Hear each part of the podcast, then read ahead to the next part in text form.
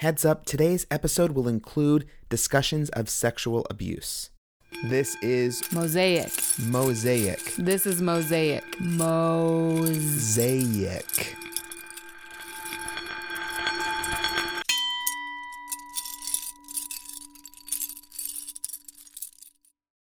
The LDS Church exists as both an institution and as a personal faith. The institutional LDS Church has a corporate structure with vast resources, a legal team, subsidiaries, a public relations team.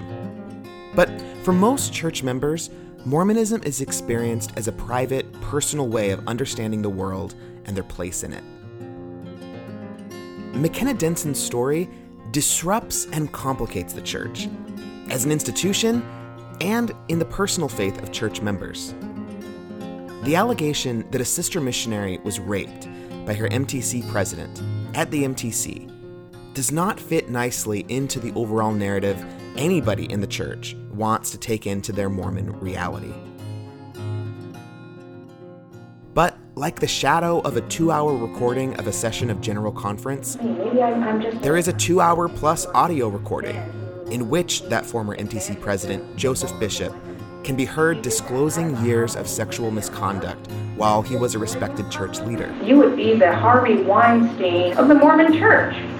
True? I would be. Yes, you would be. The facts of this story were introduced in greater detail in the previous episode of this series, in the context of a larger culture of obedience within Mormonism. So, how has the church responded to this story? How has the institution responded? And what kind of impact has it had on the individual faith of church members? Of course, the first Mormon whose faith was affected by McKenna Denson's story was McKenna Denson. And for me, uh, the gospel gave me hope. It gave me strength. It gave me safety and security. And the church represented a safe family life, which is something I never had. It represented a conduit to the Lord, which I never had. So, what's left of your what's left of your um, relationship to God? Today on Mosaic, Mormon Me Too Part Two. The Church responds. I'm Derek Clements. The way that they handled it, I think, suggests that they are more interested in protecting their good name than they are in, in victims. And I think, unfortunately, that's always been the case. The institu- institutions in general are designed to protect themselves over individuals. And I think in, in this way, the church is no different than any other organization. I don't want this to be a 24 hour news cycle. I want this to be real change. And we need to make the church take accountability for the things that they've done. I mean, they've screwed up for the last 30 years on this case. Since McKenna's press conference, survivors and victims of abuse or assault, um, they are very what we call triggered. They're very upset. You know, it's it's really shaken everybody to their core. I mean, it shook me to my core, really.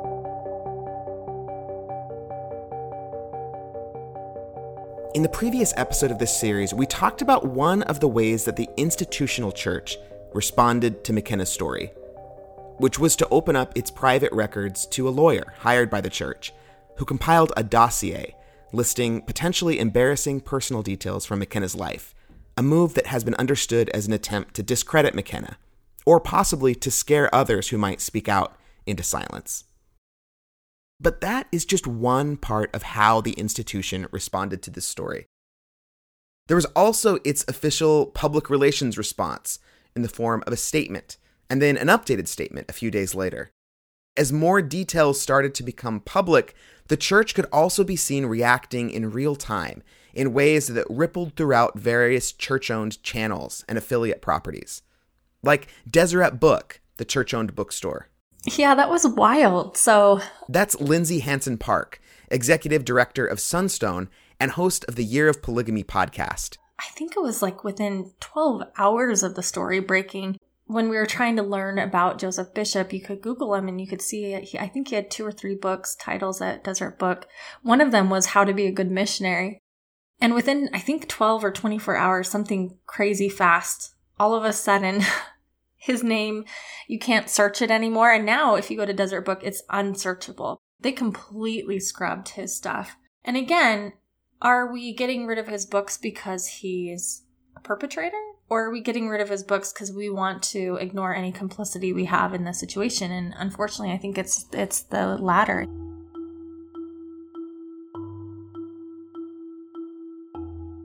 One thing that stood out to me is a discrepancy between the headlines of a couple of stories. So in Salt Lake, there's kind of two major newspapers. The Deseret News is owned by the church, and it came out with a story about Joseph Bishop before the Salt Lake Tribune did, but the, the Salt Lake Tribune is is not um, owned by the church. So March 20th, the Deseret News story is headlined "Woman levels accusations against former MTC president." And then it, the next day is when um, the Salt Lake Tribune came out with the story, and their headline was Former Missionary Training Center president admits to asking a young missionary to expose her breasts in the 80s, BYU police say. Is there anything that you notice about those headlines? Yeah, it's it's where they put the crux of responsibility, right? So with the Deseret News headline, it's sort of this victim blaming narrative where this woman who levels these accusations now has to be held accountable. We have to put her on trial to see if she's credible or not. The Salt Lake Tribune headline um, doesn't expect the victim to have to defend herself in the headline. It says, what is true that the MTC president admits to doing A, B, and C. The framing is really, really important here but aside from Deseret Book or the Deseret News, the most obvious, straightforward public response to this story from the church could be found in these two official statements issued March 20th and March 23rd, 2018. Now, the LDS Church released a lengthy statement saying these allegations are very serious and deeply disturbing. If the allegations of sexual assault are true, it would be a tragic betrayal of our standards and result in actions by the church to formally discipline any member who is guilty of such behavior. This woman also says she told her church leaders about the abuse more than 30 years ago, right when she got home from her LDS mission, but the church has no record of that. Now, the church has stated that they cannot take the place of legal action, but they take the matter very seriously. Now, have the church's entire statement as well as the entire recording on fox13now.com. I'm going to read part of this statement from the church.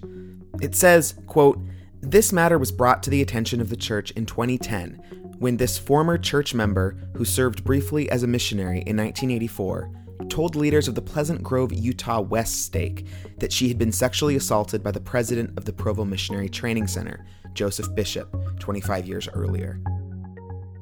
The statement also says that the church referred the allegations to Joseph Bishop's local church leaders, but, quote, those leaders met with Mr. Bishop, who denied the allegations.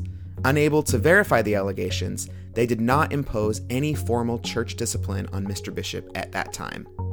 So, I think there's a few things going on with this. I discussed the church's statement with Lindsay Hansen Park, who, in her work studying Mormon polygamy throughout history and across different groups of Mormonism, has gained an historical perspective on church public relations. She described the church's statement in McKenna's case as disappointing. It was a disappointing statement because what they did is they dropped a few coded words in there, coded language. Like describing McKenna as this former church member who served briefly as a missionary. There we go. So we have a few things. Former church member. So that signals to all LDS people that she's no longer a member, so we don't have to pay attention to her. I see this rhetoric throughout Mormonism, whether it's the FLDS with Warren Jeffs' group or it's the LDS. We have apostate rhetoric, and apostate rhetoric is meant to protect the members of the church and to keep them faithful. So anything that is less than faithful is labeled apostate, and the mechanism of that is to allow uh, those who leave for often very legitimate reasons to not be paid attention to. I think that that statement was designed to say, nothing to see here, LDS people. It's just another anti Mormon grinding an axe against the church. The second thing was uh, we want to also show that perhaps she was only a missionary for a short time, and what that suggests is she came home early, probably for something sinful. Now, again, it's very subtle, it's uh, polite. So, so someone could say, "Oh, Lindsay, you're reading way too much into that." They would never say that, but I think that that is deliberately what they did, and And I say this as someone who has seen uh, the church and their the way that they've handled publicity for now the last two centuries. The church's statement obfuscates and redirects McKenna's story in other ways as it goes on. Quote, the church as a religious organization does not have the investigative tools available to law enforcement agencies, nor can the church substitute for the courts in adjudicating legal claims. The church has great faith in the judicial system to determine the truth of these claims. That faith may be misplaced. According to RAINN, the Rape, Abuse, and Incest National Network, out of every thousand rapes, 994 perpetrators walk free. And about two out of every three rapes aren't reported to the police at all. And what about the church's internal procedures?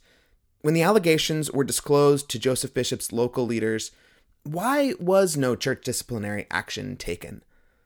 The church's statement includes a sentence that might shed some light on that. It says, quote, not surprisingly, the stories, timelines, and recollections of those involved are dramatically different. I asked Lindsay about that sentence. Well, it's not untrue. I mean, the stories are dramatically different, but I think it's dishonest. I think something can be true and dishonest at the same time. The unfortunate thing for me is I had sort of a front row seat to this story from behind the scenes. I talked, I was in contact with um, McKenna, I was in contact with her daughter, I was in contact with people involved in this case, and I got to see in real time what I believe the church was trying to do was, you know, sort of whitewash this. So when they came out with this statement, we already knew that the church had known about this. We already knew that they knew other victims. Um, and so it was disappointing that they came out with that statement. And then when, of course, more evidence came forward and they were forced to acknowledge it, it it was it was just I have nothing else to say other than it was really disappointing because I do have a love for Mormonism and I do have a love for the church and the way they handled this and the way that they've handled this and other uh, stories like this is, I believe, morally wrong.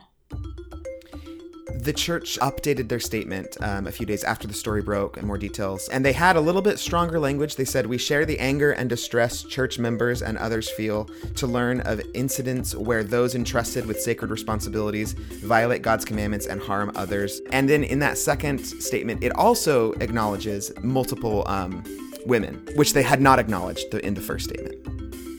Yeah, and, and they were forced to do that because, you know, the evidence came out that there were more women, and the Deseret News that even reported on a second victim. So I just, the way that they handled it, I think, suggests that they are more interested in protecting their good name than they are in, in victims. And I think, unfortunately, that's always been the case. The institu- institutions in general are designed to protect themselves over individuals. And I think in in this way the church is no different than any other organization. We're going to spend some time now exploring in more depth that phrase in the church's first public statement, where it described McKenna as this former church member who served briefly as a missionary. Why would McKenna's church membership status be a relevant fact to include, but not the fact that a high ranking church leader admitted on tape to predatory sexual behavior? That police records back up allegations of abuse, and that a woman, regardless of her church membership status, had alleged that he raped her. Those are the facts that should have been the focus of this news release.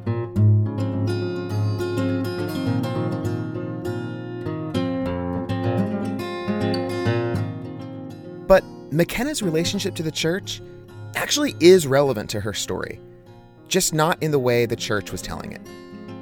It's relevant because when a spiritual leader turns out to be a sexual abuser, there are spiritual ramifications to that abuse that are important to consider.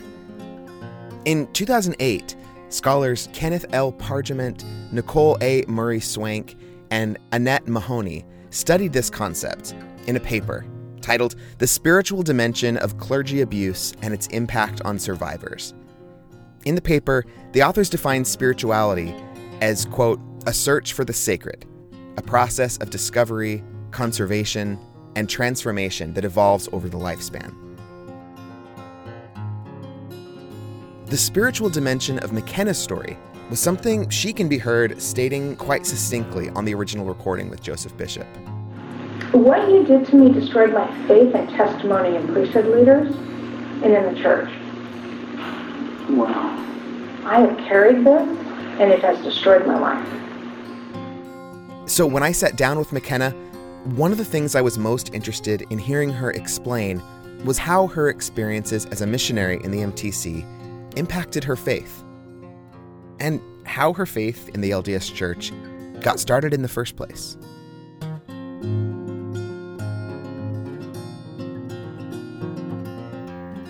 I left home when I was 15, got a little apartment, and went to high school and worked at the hospital.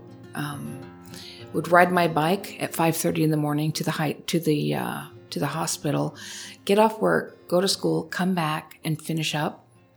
Um, I had this little apartment with hardwood floors. I had no bed, I had no furniture, but I was happy because I was free. Um, I met some kids at the high school in this critical issues class where we discussed topics like abortion and capital punishment and um, what it takes to get to the top and what would you do to become a you know successful business person. And there was a group of kids in there that uh, the teacher would pick on. I thought at the time he was picking on them i understand now um, and shortly after that really that these kids wouldn't back down. So it made the conversation very entertaining. Um, i didn't find it particularly entertaining because these kids had really strong values. They knew exactly where they stood on abortion, on capital punishment, and they had reasons to back it up. It made me very curious. So I got to know those kids, and they were all Mormon. I didn't even know what Mormons were. I'd never even heard that word. And where was this? In Reno. In Reno. Okay. Mm-hmm. Wow. So, um, what was it about the church that was attractive to you? The church, um, stood for families and family values, something that my family never had. Um, my stepfather, when I was a little girl, I wanted to go to church with um, a friend from school. And my stepfather said, There is no God. I am God. And that, that always rubbed me the wrong way. So when I found this group of, of kids my age in high school that had, they were the epitome of what I wanted to be. Um, the church represented a safe family life, which is something I never had. It represented a conduit to the Lord, which I never had.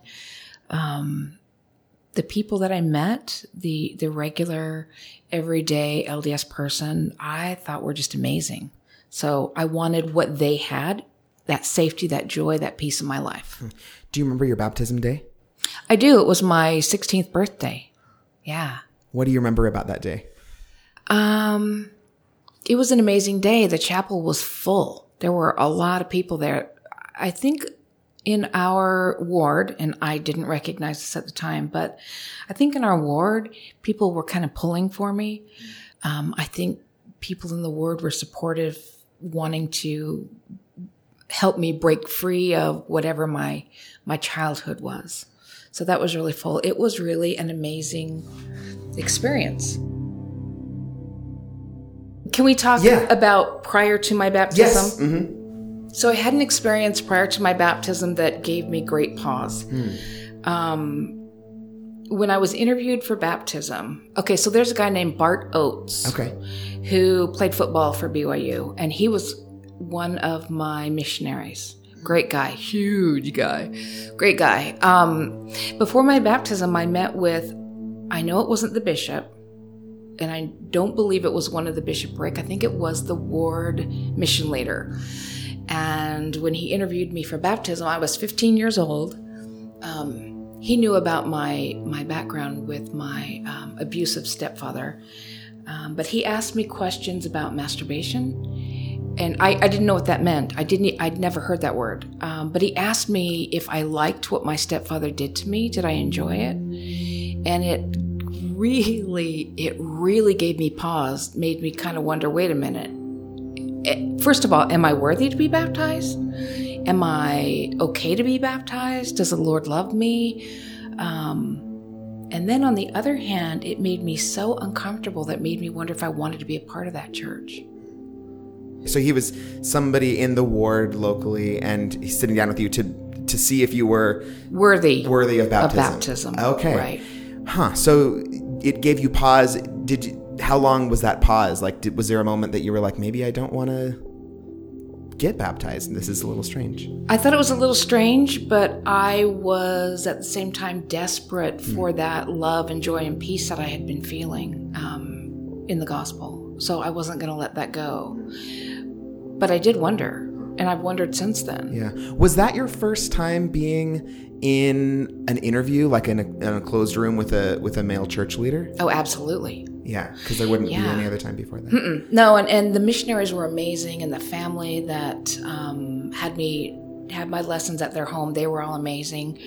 And I'd never had, I, I didn't have a problem talking about my abuse.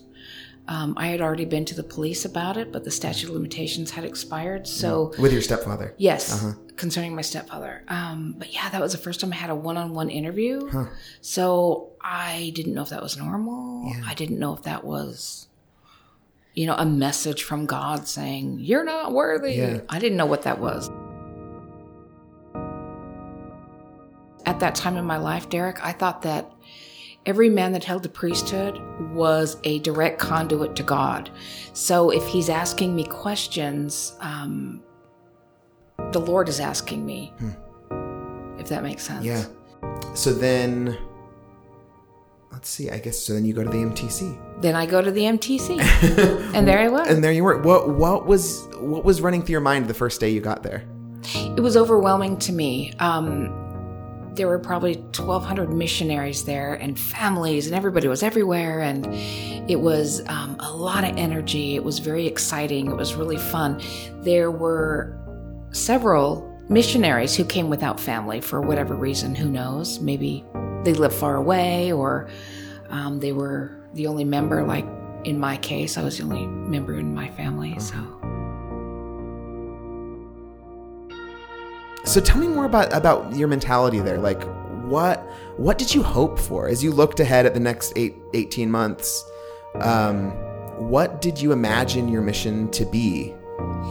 I imagined that I would meet some great companions and that I would convert people to the gospel and share the same joy and peace and safety that I finally found in the church.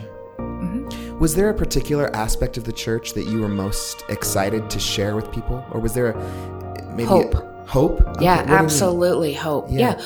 Well, you know, I think a lot of people, um, whether they come from an LDS family or con- or they're a convert, there are parts of the gospel that touch their heart and move them in a way that is different from others. And for me, uh, the gospel gave me hope. It gave me strength. It gave me safety and security. And it gave me this idea that my life could be mine. I could choose uh, not only the way I live it, but who I accept into my life. Hmm. And I didn't have didn't have to have people like my family in it. Hmm. And I could choose healthy, happy, wholesome people. Hmm. Was there a particular teaching that you felt especially converted to? You know, at the time, um, the doctrine of family, um, families are forever, um, the idea that God is love and that we can be love, and that it's um, it's a state of being. It's not just a verb. Yeah. Okay. Okay. When I went to the MTC, I went with the idea and the conviction that my life was going to be good, that my life was no longer going to be subject to my childhood, my past. Um, after Joseph Bishop groomed and raped me in the MTC, that vanished. Um, I struggled, truly struggled with self esteem and whether or not the Lord really loved me and if I had any value whatsoever. So I walked away from really good, healthy LDS people and just walked away. Never said a word, just walked away. In And- what way? Walked away from the church, or walked? no, just walked, away from, relationships. Okay, got it. That I had built. Mhm. I felt like I did not deserve those people because there was something wrong with me. How did it impact your mission from that time going forward? It changed everything about me. Um, I no longer really wanted to go on a mission. I no longer believed in what I was doing. But at the same time, I wanted to. Um, I tried to compartmentalize what had happened. Um, being raped by the mission president at the MTC was so far removed from my reality or thought process that when that happened, I had to try to put it in a box and try to close the lid and lock it up. And, and I never could. I never could. I still can't. So I tried to compartmentalize it and go on my mission. And then I had a meltdown, uh, something I'd never had. Hmm. I didn't understand the anxiety attack I was having. I was in a threesome with two other sister missionaries. You had two companions. Yeah, two. I had two companions, yeah. So partners, there were mhm. three of us, and we were living with a single woman Hmm. in Arlington, Hmm. Virginia, in a very tall apartment building. Yeah. And I started what I know now is is panicking. I started having a panic attack, feeling anxious, and I um, couldn't get control of my emotions. Yeah. So I, we were all getting ready for bed, and I told the sisters that I left my camera in the car, and I hauled ass out of that apartment, and got in the elevator, went down, went out into the parking lot, started to walk around, um, trying to get control and try to understand what was happening to me, and I and, and I couldn't, and they came out to the parking lot and found me, and and I just said someone tried to rape me, so they called the mission president, and I was sent to Provo. Hmm. Okay, you were sent to Provo as a missionary, like like to I be was- a missionary in Provo. No, no. I was sent to get counseling. Okay. Was the counseling that you received a positive experience? It was the worst counseling experience I've ever had. Okay. Ever had. The man they sent me to um, was arrogant and, and pompous. We spent the entire hour um, talking about him. And then he kept telling me, You have a secret. You have a secret. And even at that time, I said, Damn right I do. And I am not telling you. I didn't like him. He was just a jerk. And he was very cold and removed. No, he he I do not believe he knew how to work with trauma survivors. You had this this memory of being raped by Joseph Bishop in the MTC. How did it affect your relationship to the church itself? Being active, going to church. You know, that's a really good question, Derek. Um, I, for years, actually, right up until December of 2017, when I interviewed Joseph Bishop, I spent decades trying to rationalize the idea that he was just one person and that it didn't really affect the church. It did affect my testimony. It, it affected everything to do with priesthood leaders. And anytime a priesthood leader did something a little bit off, it was a huge off to me because I was set up to, to be angry. Um, I, on and off, for three decades, um, would go to church. When my children were little and I was a single mom, I would take them, but I would tell the bishop, I'm not active. I didn't explain why always. There were times when I did, but not all the time. But I felt like that, um, having the church in our life was a healthy thing, a good thing. The principles of the gospel were a good thing. Um, but I never could quite reconcile. And then when I interviewed Joseph Bishop and I learned that the church had covered it up, not only did the church know um, that he was a sex addict and a sexual predator, they covered it up and they promoted him and gave him an entire playground of women. So, yeah, no, I have no respect for the church now. And that's recent though. That's since your conversation with Yes. So up until that point, you felt like would you say the church is true? Would that be a phrase that would come Yeah, up? that's a, that's a definite phrase that comes to mind. Yeah. Um, I believed that the gospel was true. Uh-huh. I believed the Book of Mormon. I believed um, in temple marriages. I believed in the temple. I don't anymore. I don't believe any of that anymore. Um, I be- here's what I do believe, though, Derek. I believe that there are millions of good LDS people, members of the church, just trying to be better parents, better husbands, better wives, better neighbors, um, make their communities better. That's what I believe.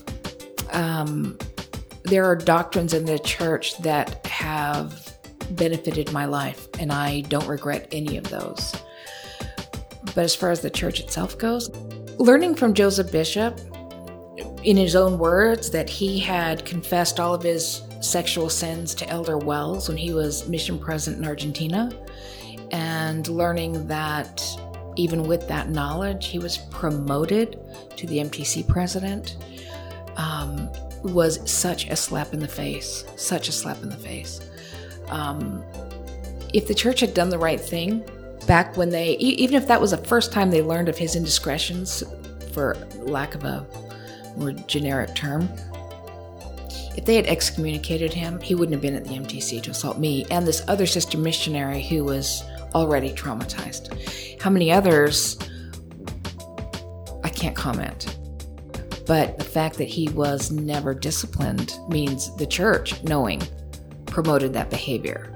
And if that's the wrong message, then they need to go back and fix it publicly, very, very publicly, so that the other members of the church can heal as well, and other survivors, not just of Joseph Bishop. But they, the church, if they were to take accountability and say, you know what, we have made a mistake, we have treated everything all these years the same way, and things are changing, and we are accountable, and we're going to be accountable, I think they would see tremendous positive response.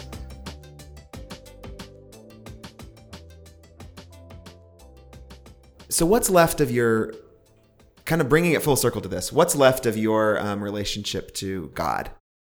I don't know that there is a God yet. Yeah. I, I have a hope. Um, I don't pray. I don't ask for spiritual guidance. I don't trust that at this point in my life.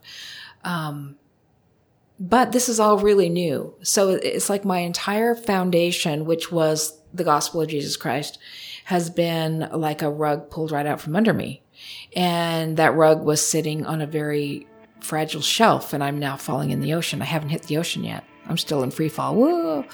But when I get to that point, I, I am confident that whatever faith I find will look nothing like the gospel, at least in terms of priesthood leaders and, and thinking that they're better than anyone else. I know there are leaders of other congregations, of other types of churches that I respect and admire. Doesn't mean that they're um, perfect either, but they don't profess to be, and, nor do they say, "Do what we tell you," or "You're not a you're not a good worthy member." So I don't know. When I when I reach that point, I think I'll know it.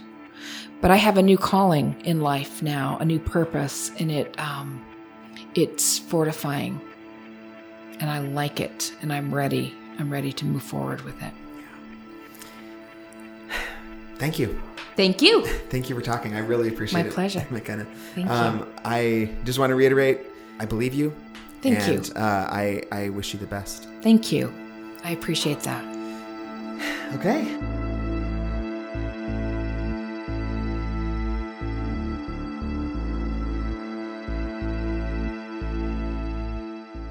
Again, Lindsay Hansen Park.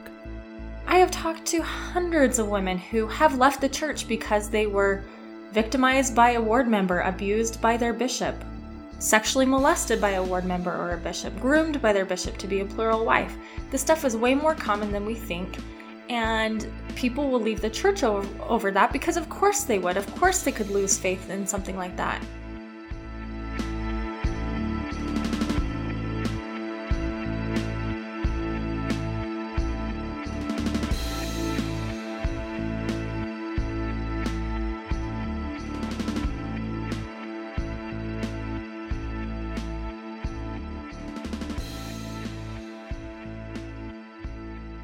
Another person I met while reporting this story is Nicole Jensen. I'm a single mom. I have four kids. I'm Mormon, and I have been an advocate for abuse survivors for a long time. Nicole runs the blog breakingabuse.org and has organized support groups online for LDS men and women. And it's funny, the men's group only has like 10 men in it, and the women's group has over 200 women. She said that when she started the groups, there already were lots of other support groups out there for survivors. But I wanted a place where women and men could come and heal with the gospel, where they could work on the challenging aspect of reconciling what happened to them with the gospel of Jesus Christ, because that's a very difficult thing.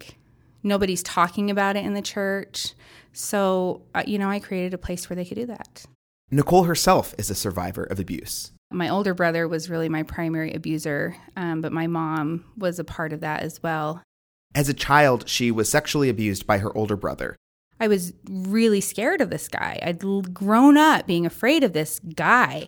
He was very physically abusive um, as well, and so that kind of intensified, and really didn't end until he until he moved out. She grew up, got married, had four children, and then came to a turning point in her life. When one of my brother's sons tried to molest my daughter. And we had always been very conscientious about how we taught our children um, that their bodies belong to them, what appropriate boundaries are, and then to really never ever overreact. In fact, we tried to underreact so that they could approach us and they wouldn't have to feel afraid. And she was able to do that. And she came and, you know, she told us what happened. And, um, you know, I called my parents at that point because my brother was actually in prison for federal perjury charges.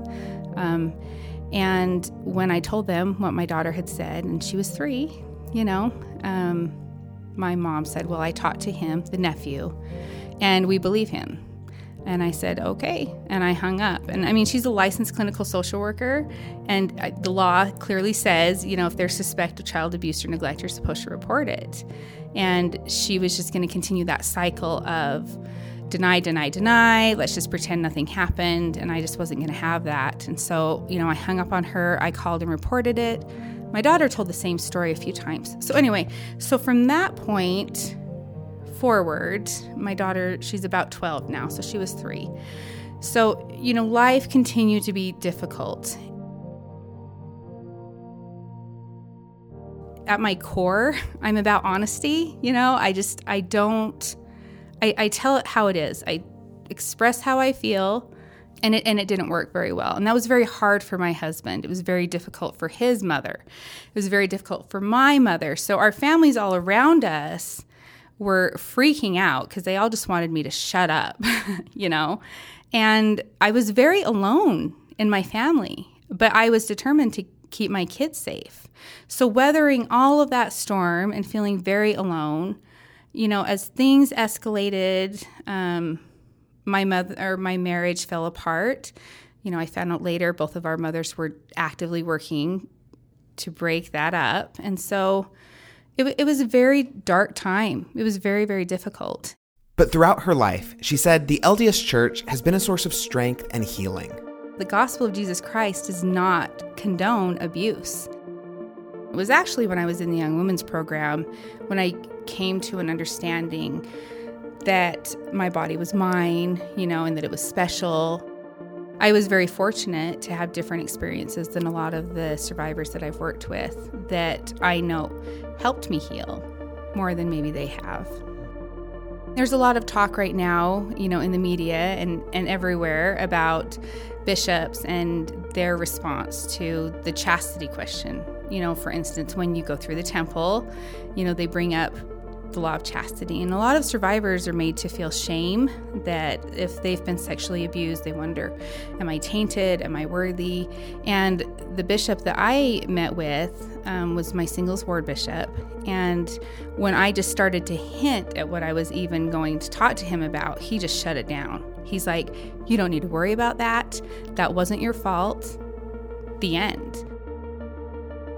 She said that certain Mormon teachings like those about relying on Jesus as a healer, have been helpful for her. So much of the time we hear about the atonement simply in the idea of you've made a mistake, you've sinned, so repent. Well, that's only a very small part of the atonement. The atonement is about Jesus Christ being there who understands the pain that we've experienced because of the sins of someone else, not because of our own sins, and to be able to turn to Him for relief from, from that pain. He knows how to help us heal, He can take that from us. Also, she said that in the groups that she's a part of, there are certain talks given by LDS leaders that are well known. There's, you know, a talk by Elder Holland. We speak even more vigorously against all forms of sexual abuse. There's an ancient YouTube recording of Chieko Okazaki. Sexual abuse is a problem for all of us, both men and women, whether we have experienced it personally or not. And there's Elder Scott's talk. Remember that predators are skillful at cultivating a public appearance of piety to mask their despicable acts. But she acknowledged that these examples are part of only a small handful of times church leaders have spoken publicly and clearly about the trauma associated with sexual abuse. I mean, we're relying on these very few teachings about how to handle abuse. It, it just, people don't talk about it. And for myself, holy cow, when McKenna got up there and she shared her story, and all of a sudden everybody was talking about it, it was this huge moment. It was a huge moment for me, and I know it was a huge moment for so many other people because we've been talking about this for years, trying to get the conversation going. And here's a woman who dug deep and found the courage to confront this huge corporation, this worldwide power. And now everybody's talking about it. The Me Too movement is not the reason that I sought out Joseph Bishop. However, the Me Too movement and the Time's Up movement is the reason I had courage to get on that plane, to fly to Arizona, and interview Joseph Bishop. It gave me the courage to understand that maybe this time, maybe this time, someone would believe me.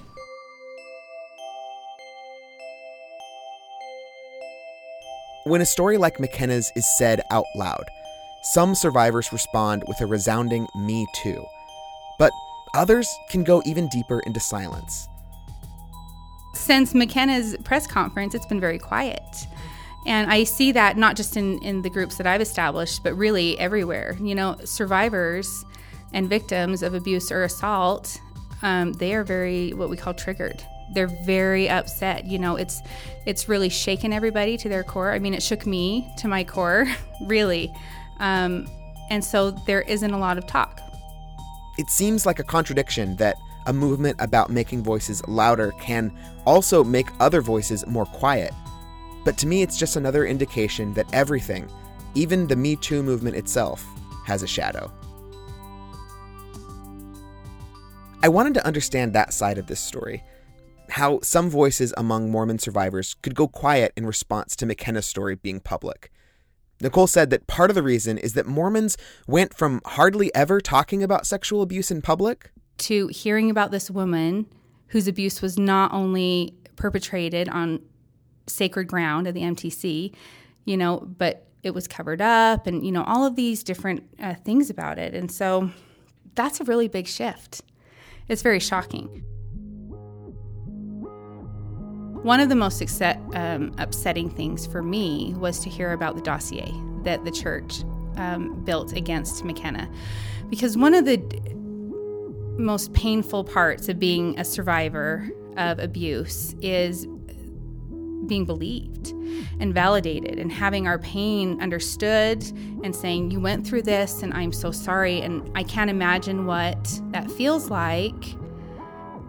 And, and now we're seeing our church, you know, this beloved part of our life, actively working to discredit and shame this victim. And like I almost can't even think about it without getting a little a little teary, you know? So that's really um that's difficult. That's difficult. I think, you know, in all of the years that I've been writing and talking about this, I've always tried to do it from the perspective of this happens in the church. This happens in the church. You know, we need to talk about it. There are people out there, we need to talk about it. Um, and then to see the leaders of our church working so actively against it, it just felt it was a big shift, a big shift for everybody to try and figure out what's going on, you know, to get to the place where we understand that the church as a corporation functions like a corporation in a lot of these cases.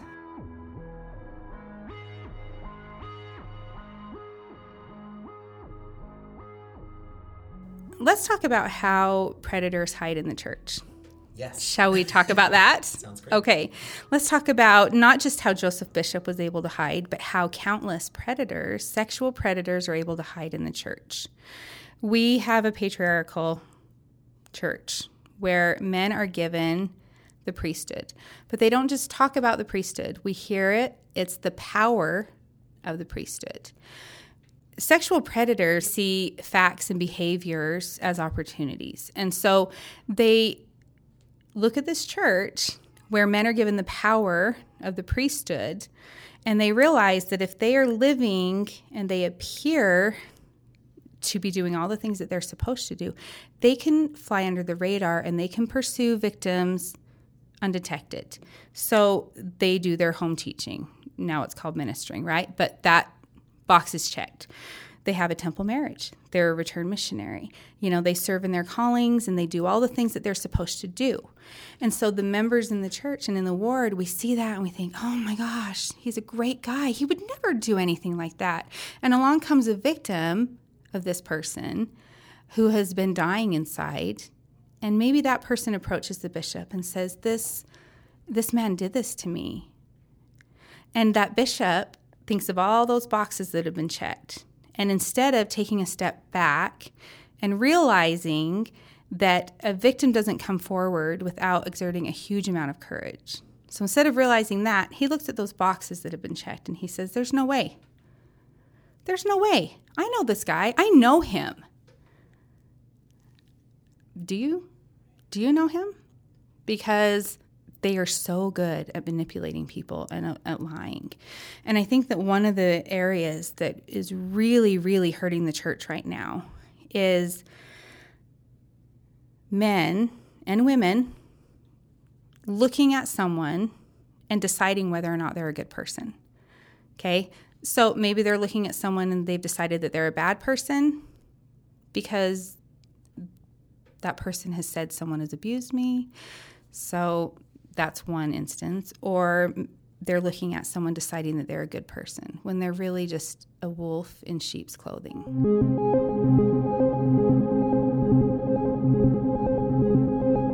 I, I did a Facebook video the day of McKenna's um, of her press her press conference, and oh man, some of the comments drove me crazy well, it was pretty exhausting, honestly, at that point because I was still very upset about everything that had happened.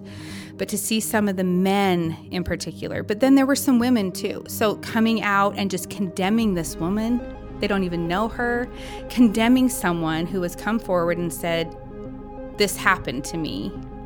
That's ignorance. Stop.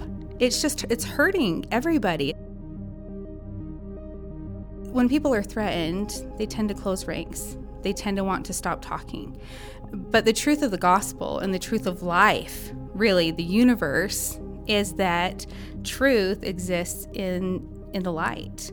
And if God is love and Jesus Christ is light, then talking about truth and talking about it in a way without fear and just being able to own our stories that is powerful. But when we suppress it and when we sweep it under the rug and when we tell someone not to talk about it, that's where the pain is multiplied.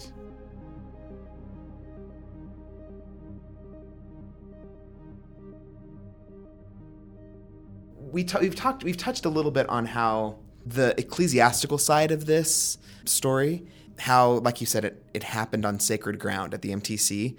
I'm really interested in in the spiritual impact of a story like this on survivors and just other members of the faithful that would would hear this and don't know how to it, it shatters their concept their paradigm their concept of what their reality is in some ways right. and so have you personally felt any kind of paradigm shift through through this with this story yeah yes i have um and I never thought. I, I mean, I'd never imagined it. You know, my bishop right now is this amazing guy. He's just he's kind and he's thoughtful, and you know he works really hard. You know, to be in touch, and has been a great strength for me. He's also an attorney, and you know, when the dossier came out and I was struggling so much, I went and I sat down with him and I just I said, you know, Bishop, what is going on? You know, this is killing me. I, I don't understand why the church is discrediting this woman. And he kind of went through the legal process that we're watching unfold with a lawsuit. Um, and that was my first big paradigm shift because I, and I know that I'm not alone in this, you know, for me, the church and the gospel have been one and the same my entire life. You know, I have a testimony of the church, means I have a testimony of the gospel of Jesus Christ. Um, and you know having that conversation with him and the soul searching that i have had to do i really had to realize and then accept that the church of jesus christ of latter day saints is the corporation of the president and it is a corporation okay it is also the vehicle by which we learn the gospel of jesus christ but those are two very separate things and so that paradigm shift for me has been huge huge it's really helped me realize more than ever that, you know, the leaders are men. They are fallible, just like all of us are. They're going to make mistakes, like all of us are. We, we all are. And it's about what do we do with those mistakes. And as I sat down with my bishop talking about everything with McKenna, he said, he said, "What should we do? You know, if you if you told them one thing, what what do you think you would want them to do? And I said, I don't know. I don't feel like it's my place to tell them what to do. I can I can say because you're asking me, let me tell you what I wish. I wish they would stand up and say this happened and it was wrong and this is what we're going to fix. That's what I wish. That's what I hope for. Um, but I don't know anymore. I don't I don't know. You know, I think that for myself, I'm just, I'm watching. I'm watching and, and praying a lot and hoping that, that this will begin a process of rooting out the evil. I never, ever imagined that I would ever face the question about staying in this church or not. That's how much I love the church. But in April, that was the question that I felt. I just, I could not understand. Because, and it's interesting, Elder Scott talks about the wounds of sexual abuse being so deep and I wondered, you know, with this deep wound, and I'm seeing them shaming this woman who has been hurt. Not only was she molested as a child, she bore a child of rape. Um, and then the church exposed all of that to the world. I just thought, I can't stay. I can't stay in a church that does that. And that was that was horrible to figure out what am I going to do about this? You know, and, for me, I had to go back and I had to think about the areas of my testimony that I've had, that I know without a doubt, that I've known before April of 2018. And that got me to the point where I feel like, you know, I'm here and I'm not I'm not leaving. But not everybody can do that. Um, and they need to be respected. Each person has their own journey that should be honored. But what I see happening when someone leaves the church is not honor, it's not respect, it's cruelty, it's shunning them and their children. Um, and honestly, I'm ashamed. I'm ashamed to see that there are men and women in the church who I call brother and who I call sister, and to see how they are treating other people. It breaks my heart. And not everybody's like that. There are so many good people in the church, so I don't want that to be like a blanket statement. But the truth is that it's happening, and it's happening so much, and it's wrong. It's hard to imagine, it's hard for me to imagine a more complex um, and confusing thing for a community, or for a faith community to address than the existence of sexual predators among the ranks of the leaders of the church. I think that there's a period of grieving on a personal level, but then also on a wider level in the church. Um, just like the stages of grief, you know, acceptance is part of that. Denial is part of that. And I, I believe that we are watching that. And I'm hoping that as we move through the stages of grief, we get to the point of, of acceptance and then you know, moving on where policy changes are made. Something along the lines of putting windows in the bishop's doors, in their office, because that's such a simple thing. So I hope as we move through those stages that those are, that's what we'll see. It's really interesting that like the church itself is going through the stages of grief that any individual would go through. Right. And the question is is how strong is that denial stage going to be? Really. I mean, is the denial going to be so strong that nothing changes because i don't see i don't see that as a solution in fact that's a tragedy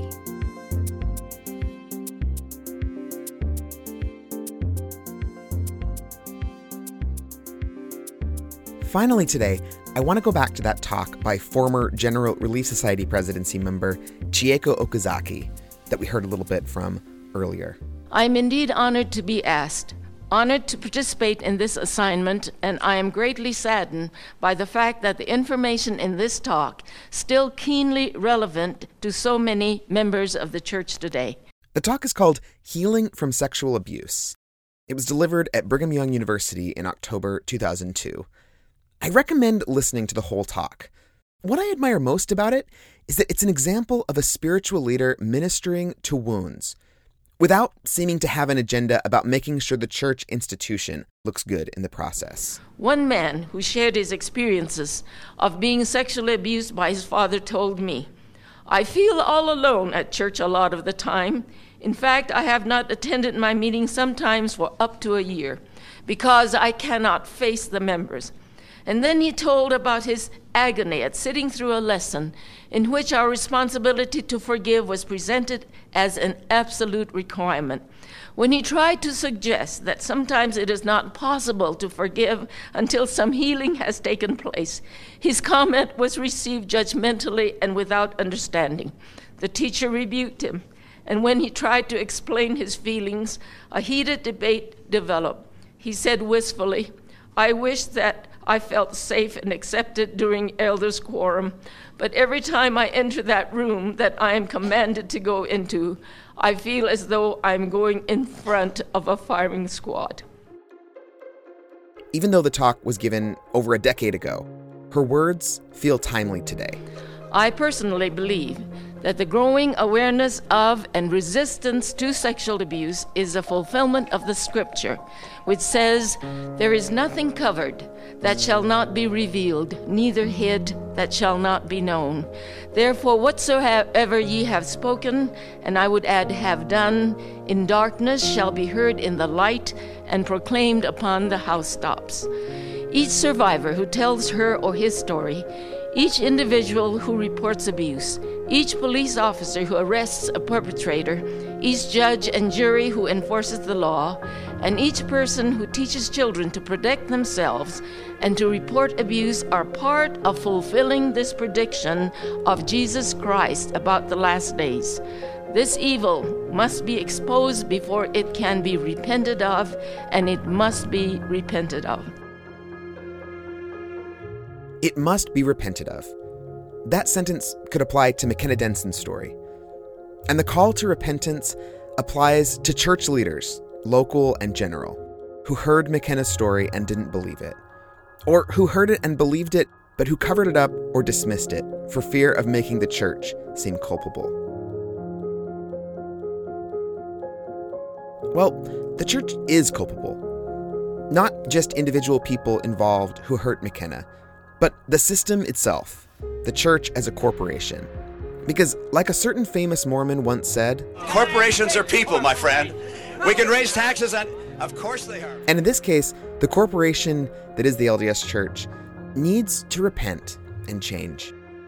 Just like the church can go through the same stages of grief that an individual can, as Nicole pointed out, the church can go through the same stages of repentance that an individual can. Those stages are the same as always confessing and forsaking. I'm still waiting for the church to make a statement that acknowledges, confesses its role in what McKenna experienced, in what her daughter Jessica experienced. And the institution needs to look at its policies and structures and forsake the ones that perpetuate or leave room for abuse.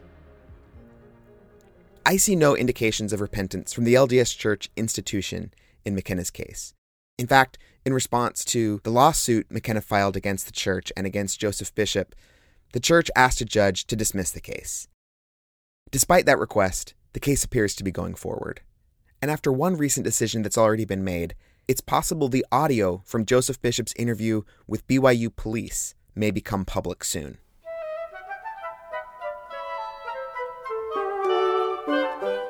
So, what would it look like for an institution like the LDS Church to repent?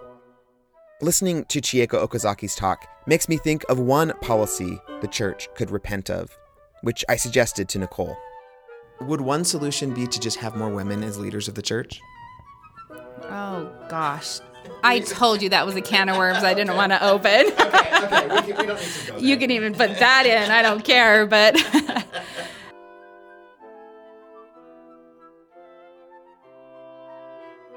in an editorial published in the Salt Lake Tribune in March, written by Sarah Hanks, Paula Baker, Nancy Ross, Olivia Michael, and Jen Bracken Hull, and co signed by more than 1,500 Mormons. Some specifics of what repentance might look like are brought forward. The editorial calls for an end to sexually explicit interviews of minors, for mandatory church discipline proceedings for rape, sexual abuse, and spousal abuse, for a system to independently investigate where leaders have been abusive or mishandled claims of others' abusive actions, where members would be aware of procedures in these matters and have some recourse if those procedures weren't followed, and for church members to have a sanctioned way to report abuse to upper levels of church authority. The authors comment on McKenna Denson's story, saying, quote, We reject excuses that this was the work of one flawed man, an aberration in the system. This disclosure reflects patterns of authority figures inflicting abuse on others and of church leaders failing to acknowledge wrongdoing, instead, seeking to protect the reputation of the institution. We call on the LDS Church to repent of its sins and create transparent processes where abusers and the leaders who protect them are held accountable.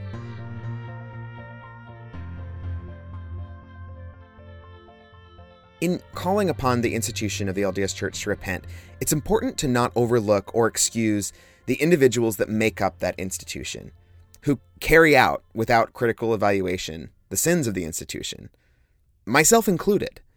I'm talking about individual church members who have, in little and big ways, contributed to a culture in Mormonism of idealizing and holding up Mormon leaders as figures of automatic trust. McKenna Denson's story is a call for us, individually and collectively, to repent. And one final thought for this part of the series about the church response to McKenna's story. In thinking about how to respond to abuse, one takeaway is simple believe women.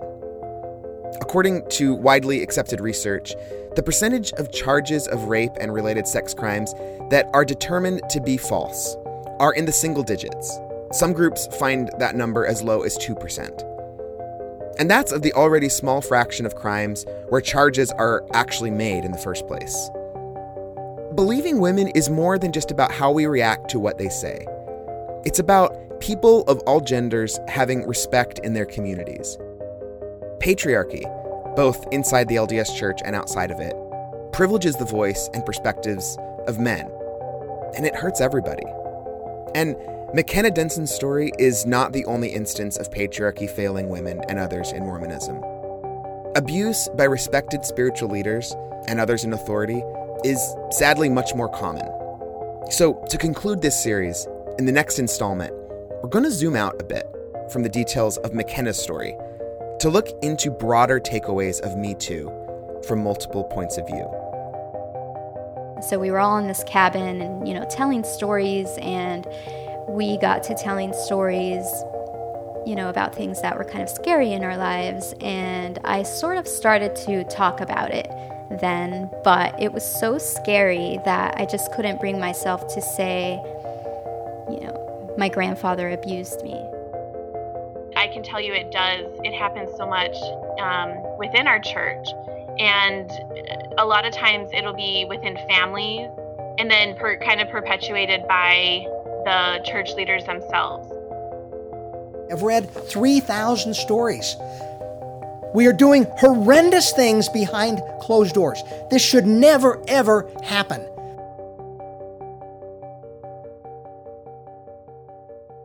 That episode is coming soon. But before that episode is going to be released, I'm going to release next week a different episode on a totally different topic. It's going to be a very special episode, and I just don't want to wait any longer before I release it. So look for that to drop next week.